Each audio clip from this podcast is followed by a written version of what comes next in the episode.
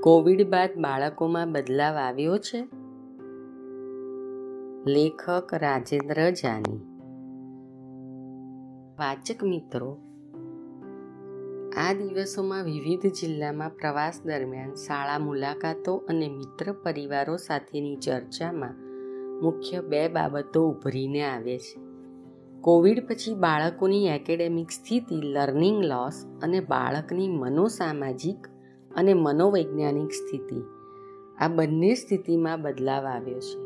બે વર્ષ શાળા, સહપાઠી અને પોતાના પ્રિય શિક્ષકોથી દૂર રહેવાના કારણે તેમણે ઘણું બધું ગુમાવ્યું છે.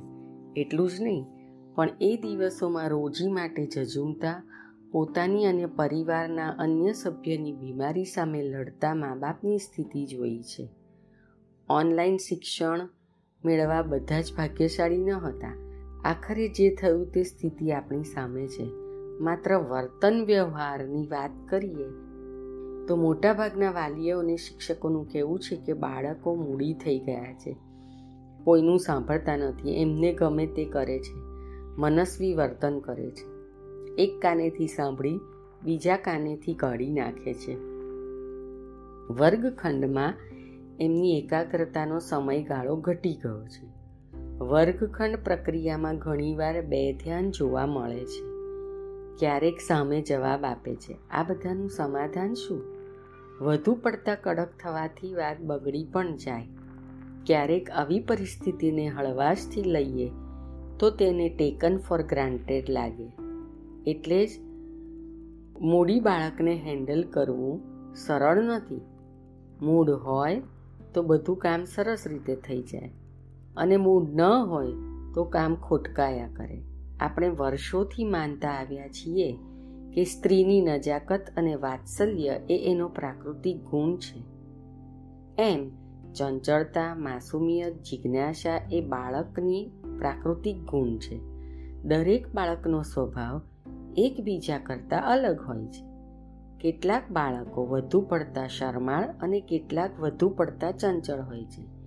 ક્યારેક તો હાઈપર લાગે છે. કેટલાક બાળકો મૂડી હોય છે. તેઓ પોતાના મૂળ પ્રમાણે જ ચાલે છે. આવા બાળકોને સંભાળવાનું સરળ નથી. આવા બાળકો પર ખીજાઈને કે ગુસ્સો કરીને માતા પિતા પોતાનું ધાર્યું કરાવી શકતા નથી. આવા બાળકો ક્યારેક કોઈની સાથે વાત કરવા ઉત્સાહિત હોય છે? તો ક્યારેક તેમનું કોઈની સાથે વાત કરવાનું મન નથી હોતું. ઘણા ઘરોમાં મહેમાન આવે ત્યારે તેની સમક્ષ ડાન્સ કરવાનું કે ગીત ગાવા માટે મા બાપ બાળકને આગ્રહ કરે છે. બાળકને આવડે પણ છે, છતાં તેઓ આ પ્રકારના પ્રદર્શન માટે માનસિક રીતે તૈયાર હોતા નથી, કારણ કે તેમનો તે સમયે મૂડ નથી. આવા બાળકો સાથે કેવી રીતે કામ લેવું તે અંગે કેટલાક મુદ્દા અહીં સૂચવ્યા છે. આશા છે જરૂર ઉપયોગી થશે. બાળકને આપો અભિવ્યક્તિની તક. બાળકો મૂડી હોય તો એમને અભિવ્યક્તિની મહત્તમ તક આપો. પોતાના ઘરમાં કોઈ ચિંતા વગર સારી રીતે પોતાની વાત કહી શકે એવું ઘરમાં વાતાવરણ હોવું જોઈએ.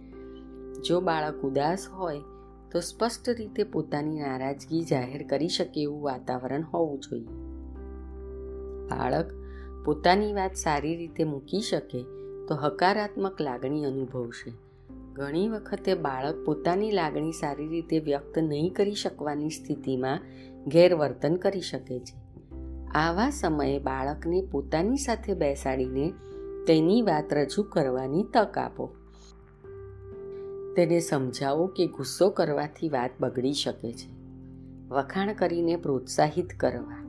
સમય સમય પર બે લોકોની વચ્ચે બાળકના સારા કામ માટે વખાણ કરવાથી તેને પ્રોત્સાહન મળે છે.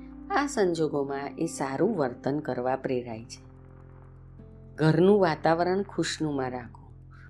મૂડી બાળકને ટેકલ કરવાની વાત આવે, ત્યારે માત્ર બાળક પર ધ્યાન કેન્દ્રિત કરવાના સ્થાને ઘરના વાતાવરણ ઉપર પણ ધ્યાન કેન્દ્રિત કરવાની જરૂર છે. જો ઘરમાં વાતાવરણ તણાવપૂર્ણ રહેતું હોય અને ઘરના સભ્યો વચ્ચે વારંવાર ઝઘડા થતા હોય, તો આ પ્રકારનું વાતાવરણ બાળકના મૂડને ટ્રિગર કરી શકે છે. બાળક ઇરિટેટ થાય છે.